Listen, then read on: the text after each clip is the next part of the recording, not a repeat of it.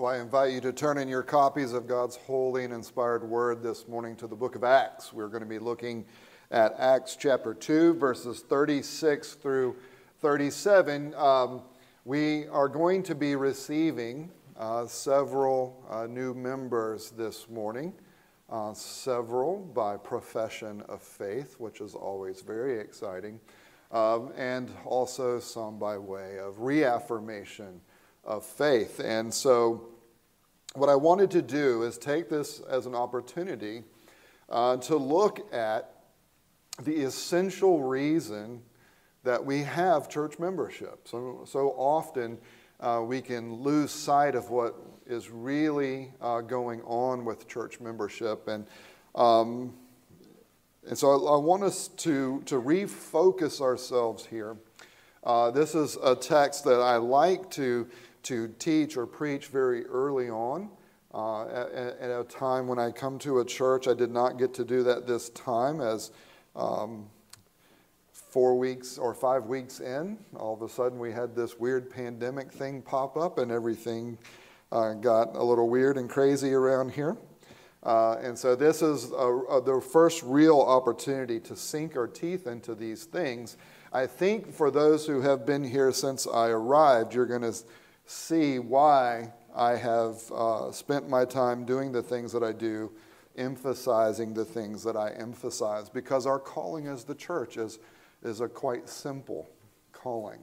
Um, and we don't need to make these things overly complicated. The title for our sermon this morning is Living for God and One Another in Gospel Community. Acts chapter 2, beginning in verse 36. Let all the house of Israel therefore know for certain that God has made Jesus both Lord and Christ, this Jesus whom you crucified. Now, when they heard this, they were cut to the heart and said to Peter and the rest of the apostles, Brothers, what shall we do? And Peter said to them, Repent and be baptized, every one of you, in the name of Jesus Christ for the forgiveness of your sins, and you will receive the gift of the Holy Spirit. For the promise is for you and for your children and for all who are far off, everyone whom the Lord our God calls to himself. And with many other words he bore witness and continued to exhort them saying, Save yourselves from this crooked generation. So those who received his word were baptized, and there were added that day about 3,000 souls. And they devoted themselves to the apostles' teaching and the fellowship, and to the breaking of bread and the prayers. And awe came upon every soul Many wonders and signs were being done through the apostles. And all who believed were together and had all things in common. And they were selling their possessions and belongings and distributing the proceeds to all as any had need. And day by day, attending the temple together and breaking bread in the homes, they received their food with glad and generous hearts praising God and having favor with all the people. And the Lord added to their number day by day those who were being saved. Let's pray. Heavenly Father, we need your awe to come upon us once again and to reorient our hearts and our minds and our wills to your glory. That we would, that we would long and crave that, long for and crave that glory. That your glory would constrain the way we get out of bed in the morning and the way we conduct ourselves through the day. That it would constrain the way we lay down our heads at night that there would not be one aspect of our lives, and especially the life of this church, that is not set upon your glory, enjoying your glory, testifying to your glory, embracing that glory, embodying that glory and extending that glory to the uttermost parts of the earth. And so reveal yourself to us afresh today as we marvel at this, at this, inaugura- this inauguratory sermon telling us from the very beginning, Lord, what we are to be about as your people. It is in Jesus' name that we pray. Amen. Now, there are going to be several, several things in the text that I read this morning that I'm not going to attempt to touch this morning because there's a whole lot there that uh, has been used by different groups to come up with some very interesting doctrines and practices. But uh, what I want to do is kind of give us the, the big picture and then dive into some of the details. And the big picture, as we are looking at this first sermon that is being preached, this is the conclusion of the first sermon uh, being preached by the Apostle Peter on the Pentecost as the Spirit has come and has filled the disciples. Uh, and as they are now testifying to the how great God is. They are testifying, they are using words to celebrate who God is and to celebrate what God has done. And what has happened is there are people that have come to Jerusalem for Pentecost that speak different languages, and they are all hearing the Apostle Peter in their own language. And what Peter is doing is he is preaching the crucified and resurrected Christ. That Jesus is the long awaited fulfillment of the promises of God going all the way back to that promise in Genesis 3:15 of a seed who would come as God would unveil his grace through the ages by providing a savior, by providing a champion, by providing one who would come and who would overcome their sin and overcome death for them. And Jesus did this as he was born into this world. And as in his earthly ministry, he didn't just live an upright life, he embodied the very uh, miraculous realities of the heavenly places as the power of God was present in and through him as he manifested the heavenly places and the miracles that he worked. Jesus was one who was sent by God to do miraculous things because that's what we need. But that's also that's who God is. He longs to set how awesome he is before us so that we take that in and it actually affects us. That it's not just something, a, a, a, a truth or a doctrine to know, but that God's presence and power actually moves us, that it makes us different. And the long awaited Savior, Peter said, He came, and then y'all killed him. Now, he says, this all happened according to God's purposes. God was not surprised, Jesus was not surprised. They knew that this was part of what was going to happen as Jesus was the Lamb who was slain before the foundations of the world. But what, what Peter's trying to help them to see is that their hope, the reason that they've come to Jerusalem to celebrate Pentecost, the, what they are looking for uh, in their celebrations is they're looking for God to fulfill promises. That's why they're there.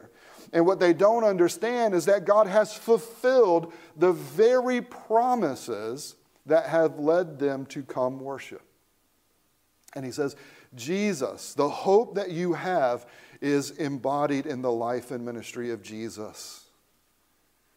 And those who are listening, this covenant people who grew up with, with, uh, with the understanding of God's covenant promises, with the understanding of the redemptive history of Israel, with the understanding that they were part of a people looking for a Savior, they realize the Savior came and we killed him. What do we do, Peter? Repent and be baptized. Now, he's not saying that baptism is the way that you are regenerated. He is speaking to covenant people who were living under the old covenant sign of circumcision. And with the death and resurrection of Jesus Christ, the new covenant that was promised by God has been instituted. And so, what do they need as an expression of their faith? They need to take the new covenant sign.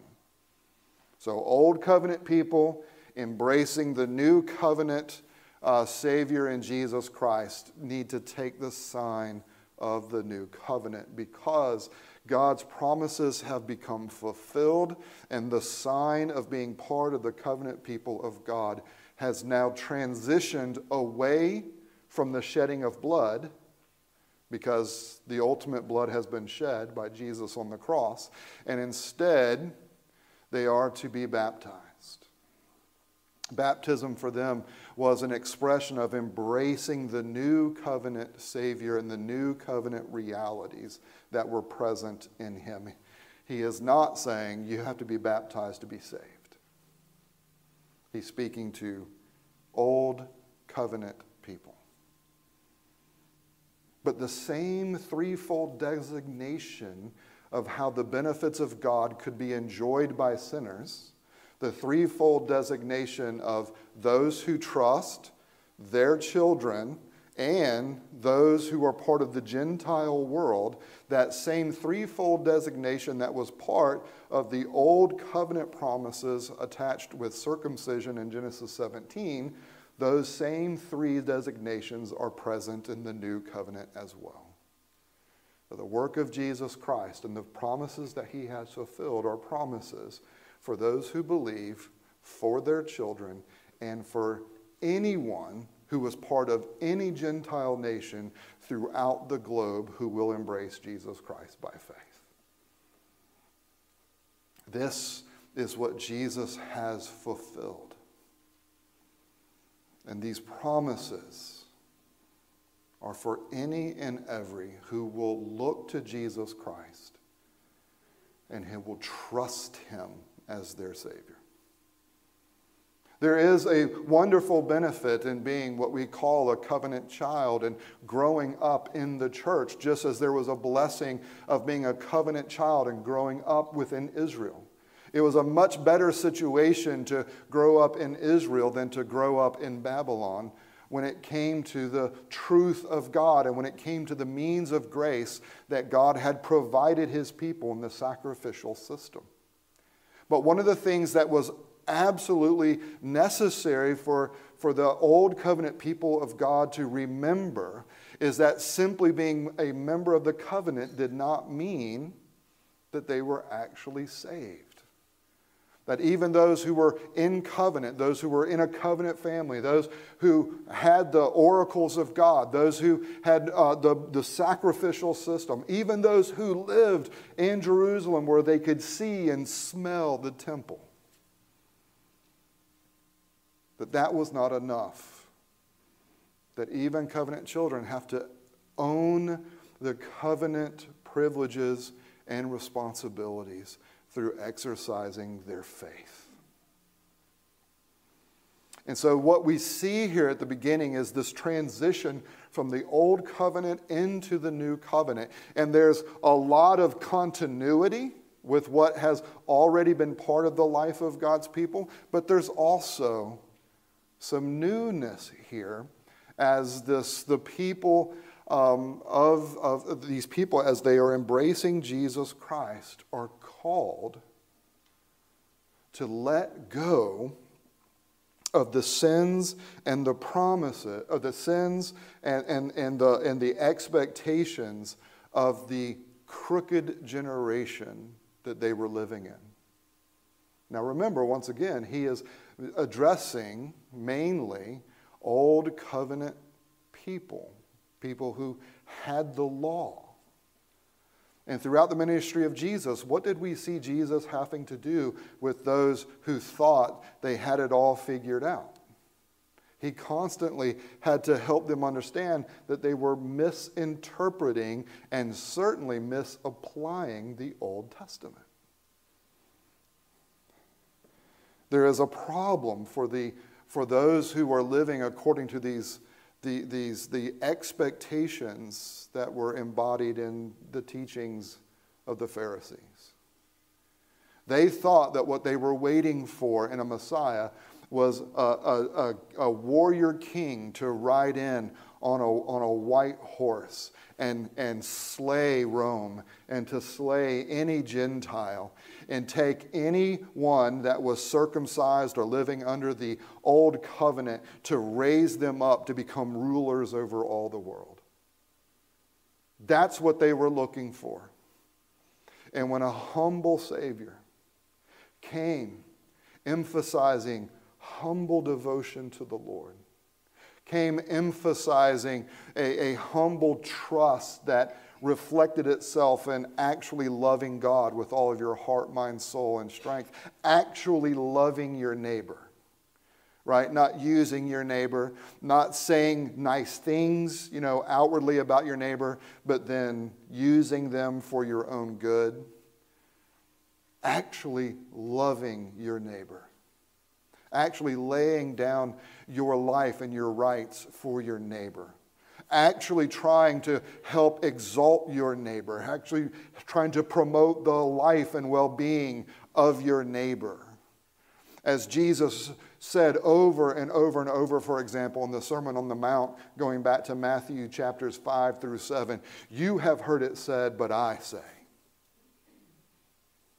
You have heard it said, eye for an eye. But I say, right? Love your neighbor. If someone smacks you in the face, turn the other cheek and give them opportunity for that one as well. If someone asks for your tunic, give him your outer cloak as well. Go above and beyond in giving of yourself to your neighbor, in living for God by living for your neighbor. There was this community aspect that was always supposed to be a part of the people of God, and yet what people had done was they were abusing the law in order to ignore the stuff that they didn't like, the stuff that was costly for them, and instead they like to emphasize, emphasize things that gave them power over others. This is why, for example, in Ezekiel 34, God has to say to the leadership of Israel, You are wolves instead of shepherds. You eat the sheep, you fleece the sheep, you use the sheep.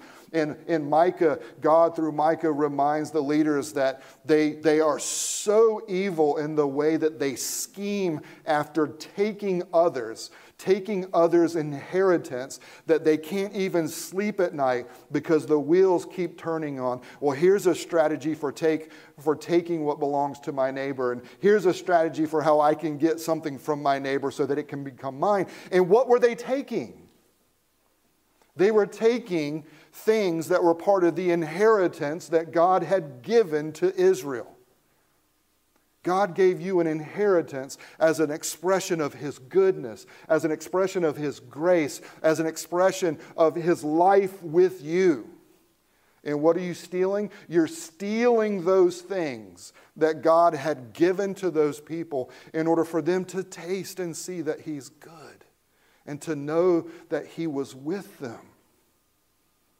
And this is why it was so evil the way that they used the law and abused it and misinterpreted and misapplied it in order to get something from others instead of realizing that what the law was calling them to do was because they had received all things from God, that they opened themselves up to entering into the rhythm of generosity of God Himself and to take what God had given and use it to bless others.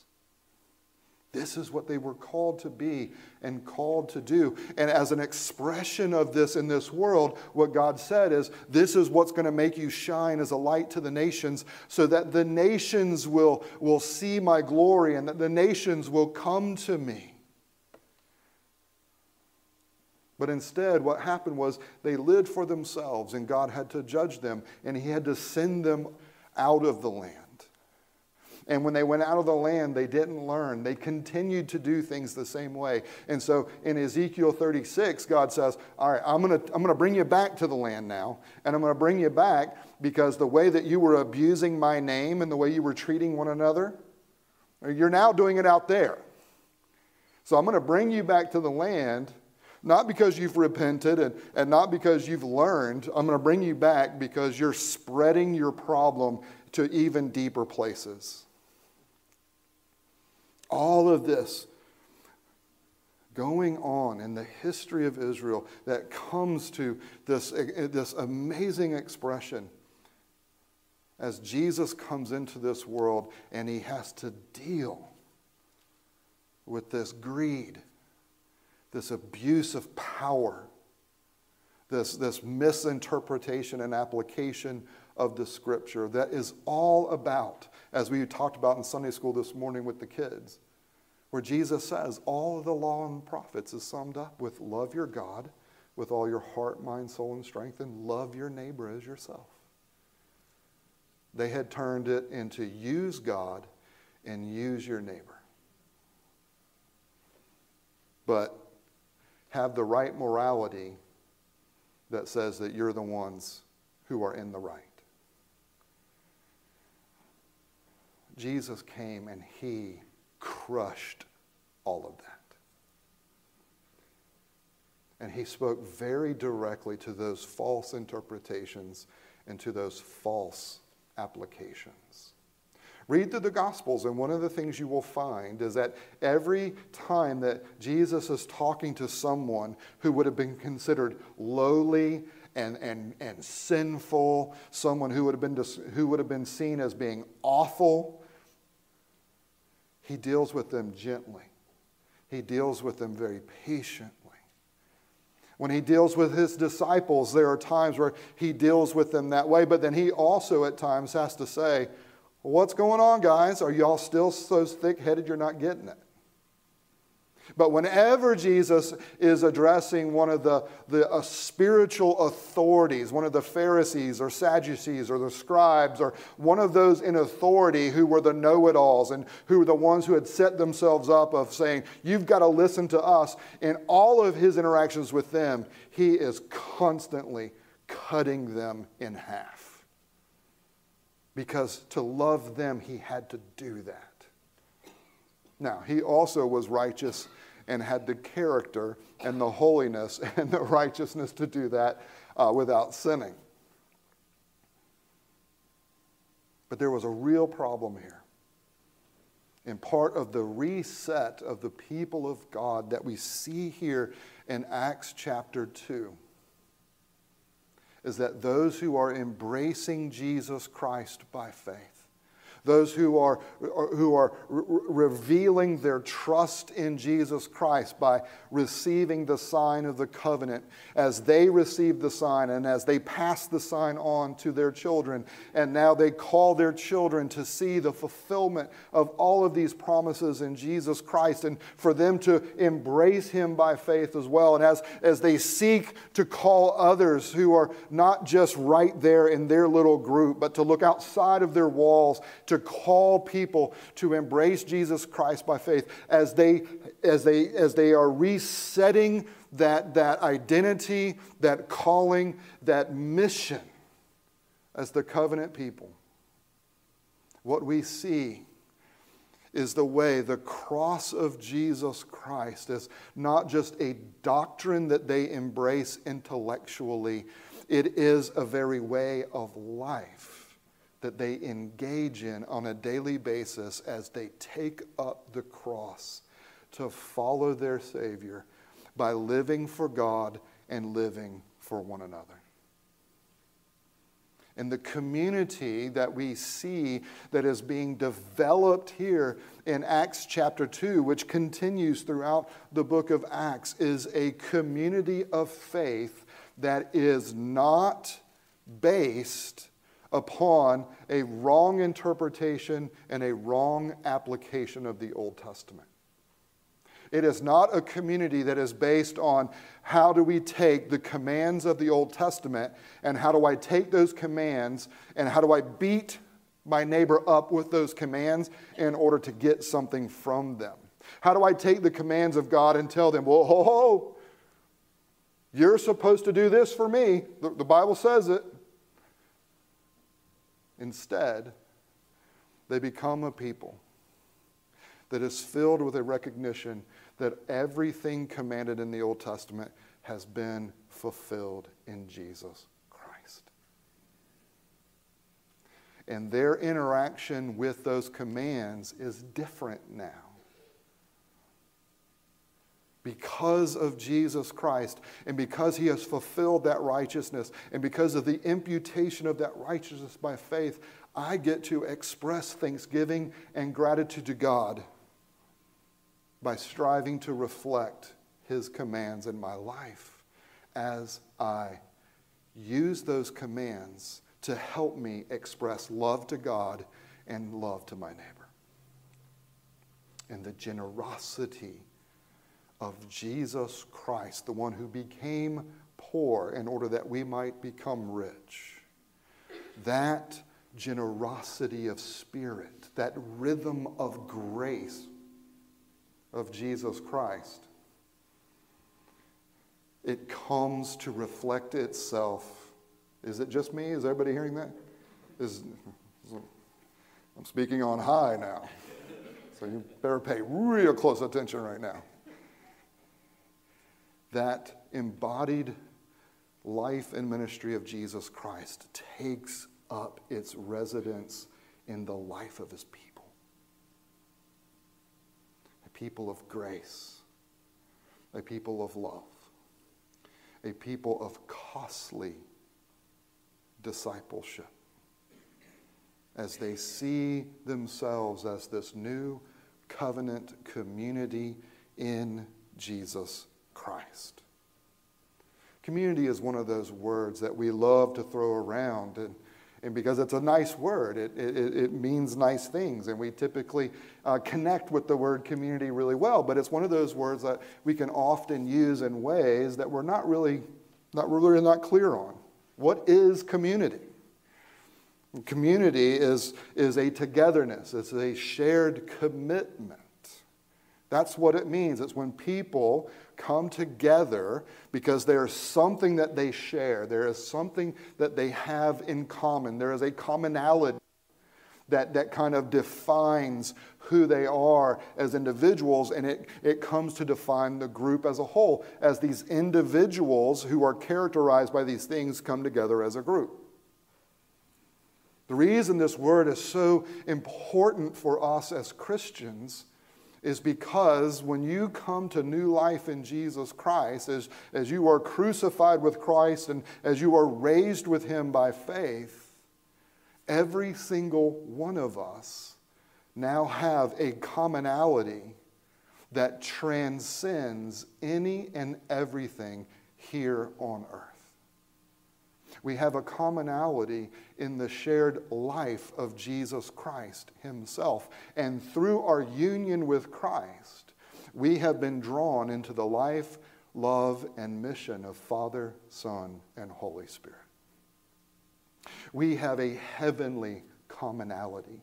We have an eternal commonality. We have a commonality and a shared life that is not based on do you like the same music? It's not based on do you like the same worship music? It's not based on what movies do you like or what's your occupation or what political party are you? Or, oh, dare I say it, what colors your skin or, or how much money do you have? Or do you share my personal preferences about masks? Or are you one of those other mask people and if you notice, I didn't tell you anything about where I am on masks.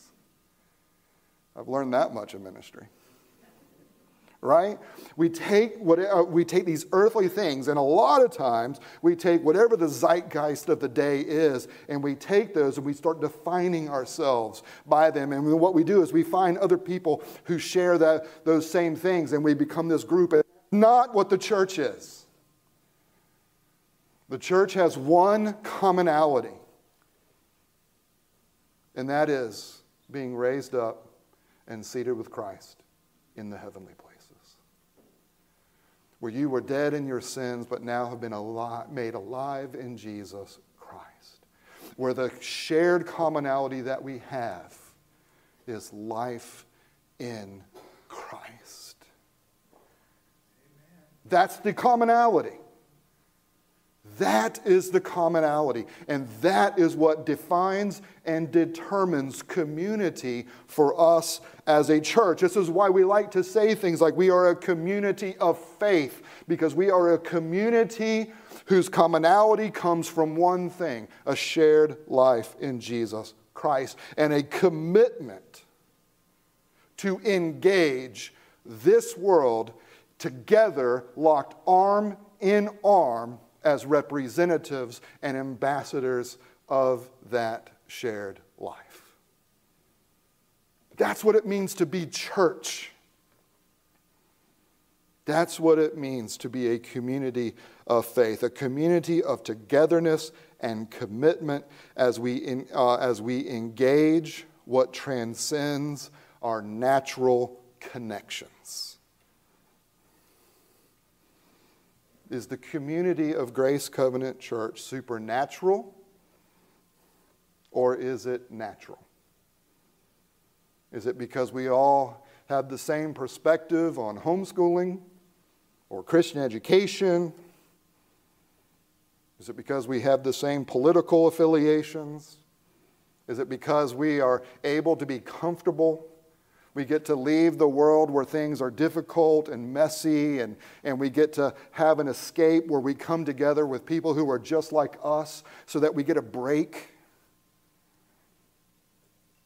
Or are we a people who have a shared life in Jesus Christ where every single one of us is stumbling and teetering and sometimes moving forward, sometimes moving backwards, but attempting to love God and to love our neighbor and allow God through His Word, through His prayer, through His sacrament to change us more and more into Jesus Christ.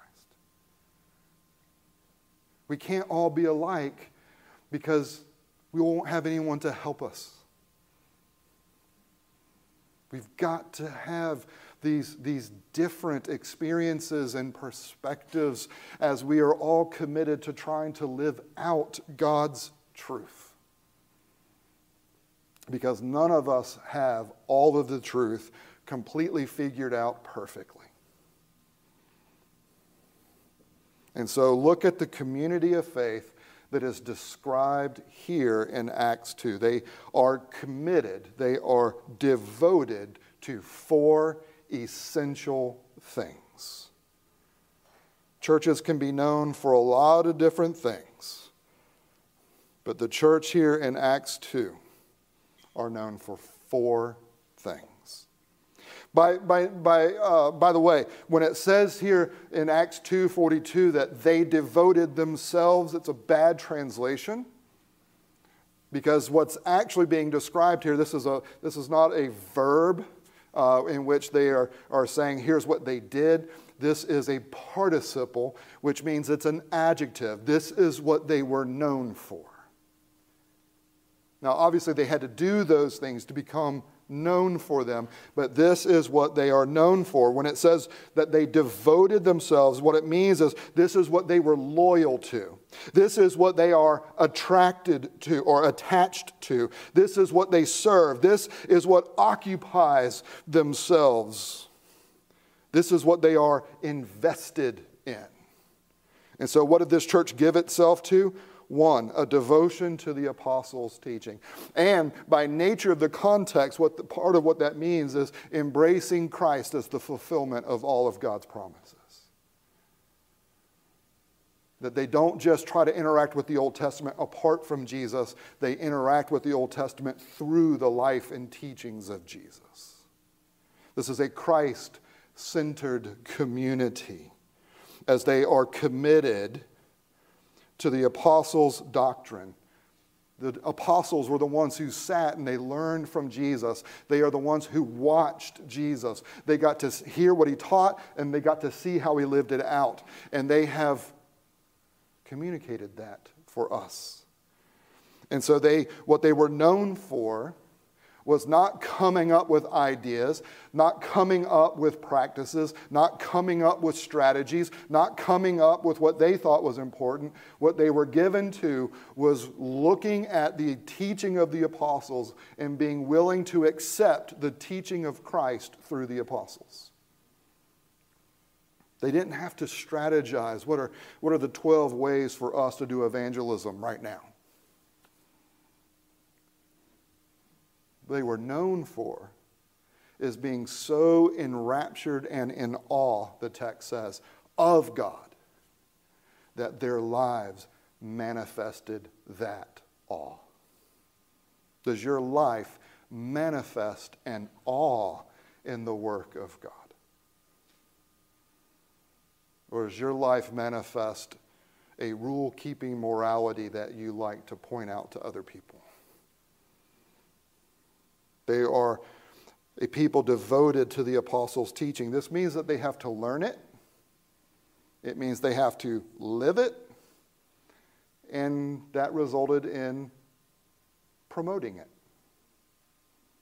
Now, you've heard me say over and over and over these same things, but I like to use ease. Embrace the gospel, embody the gospel, and extend that gospel to those outside of our walls. Embrace, embody, extend. This is what it is to be devoted to the apostles' teaching. They're also, notice here, devoted to fellowship. They are devoted to being the community that God has made them to be. There is a togetherness. There is a partnership. There is a co participation in one another's lives. And as you see reflected here, it is a participation, uh, very specifically here, uh, in terms of money.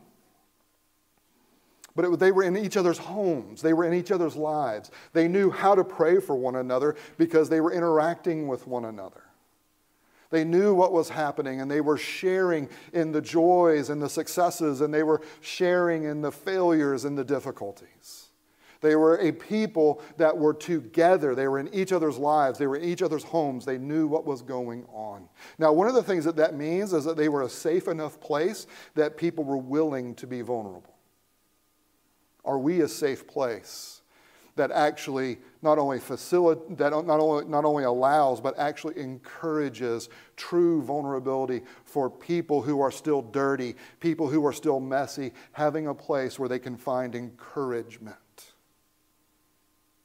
Are we that kind of fellowship? Or are we a fellowship like the Pharisees and the Sadducees? Make sure that we got the tie right, all the buttons buttoned up, and make sure that we don't share any real weakness with anybody because then we're going to get a visitation from the pastor. And I've pastored churches who were pastored by pastors like that before me. And the people lived in fear. They were fearful of being, being real with one another because they didn't want to get a visit. I want to visit you and not to wag my finger in your face, but to encourage you. And not just in the niceties of Southern culture, but in the realness of what you and I are going through on a daily basis. Are we going to be known for that kind of fellowship? Or are we going to be known for the kind of fellowship that matches up to all the social expectations of Southern culture plus Jesus? They were devoted to the breaking of the bread. So it's very clear in the Greek text that this is not just the breaking of bread, it is the breaking of the bread. And without going into too much detail, um, many, uh, Reform scholars especially, take the direct article the there to be an emphasis on the, the kind of bread that's being emphasized, and that is communion bread. That this was a people who were not just committed to community in general, but they were eh, eh, committed to the embodiment of that community in the way that they shared what they had with one another and the way that they would worship together around the communion table, where, where we enter into, once again, that rhythm of generosity of God as He gives Himself to us through bread and cup. That when you and I come around this table, we are coming here to receive Jesus, and we are coming here to receive Jesus in order that we have a fresh reception of Jesus to take with us back out into the world so that our lives can be marked by wonder and awe, and not just be marked by morality and instruction. Our lives should be marked by morality instruction, but there is to be an awe that is part of that because of the morality and the instruction that we are receiving is nothing less than the person of Jesus Christ. They were devoted to the apostles' teaching, to, they were devoted to real fellowship, they were devoted to communion. And by the way, by the accounts that we have of the early church, they took communion every time they came together on the Lord's day and worshiped. And notice here, lastly, they are devoted to the prayers. Once again, the prayers, because the way that worship was understood in that day was often structured around different prayers that were offered to God in the service. When you, uh, right now, at the time in which this was being written, you had uh, worship taking place in the synagogue. And synagogue worship was this litany of different prayers. There were, where there was adoration, there was confession, there was eulogy, scripture readings, there was a sermon, there was a benediction. Does that sound familiar? And what we know from the early church is that when they came together on the Lord's Day after the resurrection of Jesus Christ, the new covenant community, as it was marked by a weekly commitment to meeting together around the means of grace, they often referred to the service as the prayers. Because they had to come together to be renewed in who they were together so that they continue to embody the gospel for a world that was in desperate need of it. The Anglican Church decided to describe its order of worship as the book of common prayer.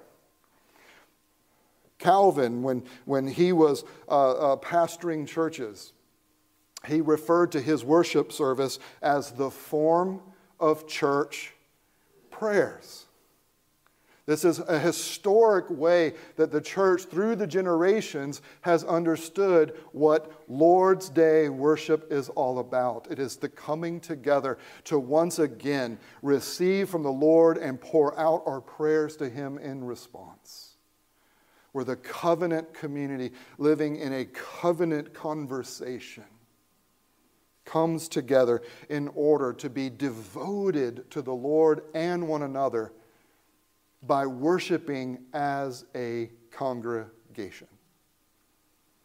You don't come into this place on Sunday in order to have your own personal worship experience while you happen to be surrounded by other people who are each having their own personal worship experience. We come to worship as a body.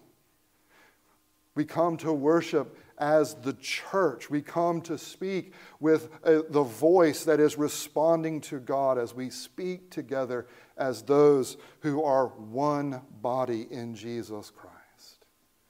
Even as that oneness is participated in through the one bread and the one cup. There is a unity. There is a, a togetherness. There is a fellowship. There is a community. There is union and communion with Christ that you have individually and corporately. And they were committed to these things.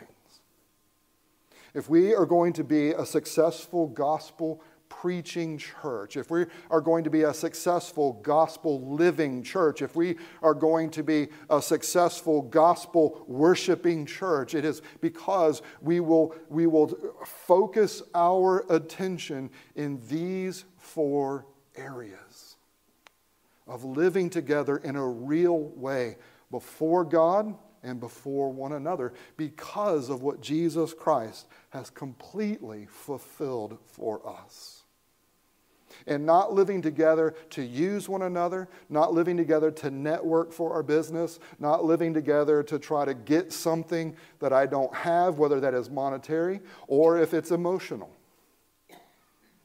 We live together in order to be together and to encourage one another as we take up the cross and we live sacrificially for God and for one another with our time with our treasures, and with our talents.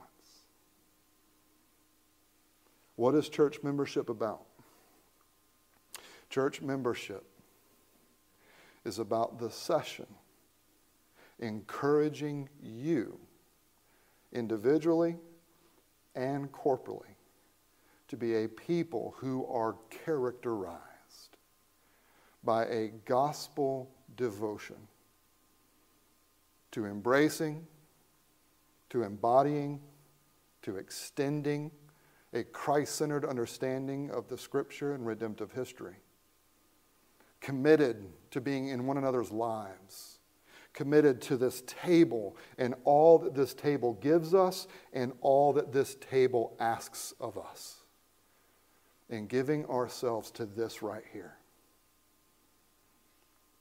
One of the reasons I didn't want to do this text is because we've been in this weird pandemic phase, and the session had made the decision to try to respect consciences of people who didn't feel safe coming or who didn't feel like, like, like their space was going to be respected by others. And so we're choosing to stay home and participate through our live stream. And, and so we wanted to support that. We wanted to encourage people to do things according to their conscience. But recently the session decided it is time for us to move forward. It is time for us to be here. It is time for us to be in each other's homes. It is time to do more than talk on the phone, and certainly time to do more than anything having to do with Skype and all that. A necessary evil for sure. It is time for us to be together and to reveal to this community that through our striving with one another, to serve one another, to love one another, in response to the love we have received from God, that this community would know that there is something more than politics. There is something more than their job. There is something more than relationships. There is something more than physical intimacy. There is something more than rule keeping. There is something more than money. There is something more than any of those things that this community is defining itself by. And there is something transcendent. And the only way that they are going to see that is by seeing it in us. And so, is this what you're committed to? Are you committed to serving the Lord and serving one another in a sacrificial way in which the totality of our lives is, is a participation in the rhythms of generosity and grace of Jesus Christ as he gives himself to us and as we give ourselves to him and to one another. As we are about to go through this, this time of the communion table and this time of receiving new members, this is why we are doing it. Let's pray. Our Heavenly Father, bless us today as we, a people who do not deserve your love or your grace, a people who have worked against your love and your grace, and not only before receiving it, but even after as we continue to struggle with loving ourselves more than we love you, and as we continue to struggle with loving our neighbor more than we uh, loving ourselves more than we love our neighbor, help us, Lord, to embrace the apostles' teaching, not only in the words that, that come to us in the, in the text of Scripture, but as those words are brought to us in fulfillment in the picture of Christ, in the bread and in the cup, in the picture of the, unit, the union and communion of Father, Son, and Holy Spirit that is put on display as new members make promises before you and one another. Lord, may this indeed be for your glory and for our joy as we long to be a gospel church devoted to the few things that you tell us to devote ourselves to. Help us not to get distracted. Help us not to get overcomplicated. But instead, help us to be people that are in such awe of you that our lives manifest Christ in our words and in our works. Help us, we pray, in Jesus' name. Amen.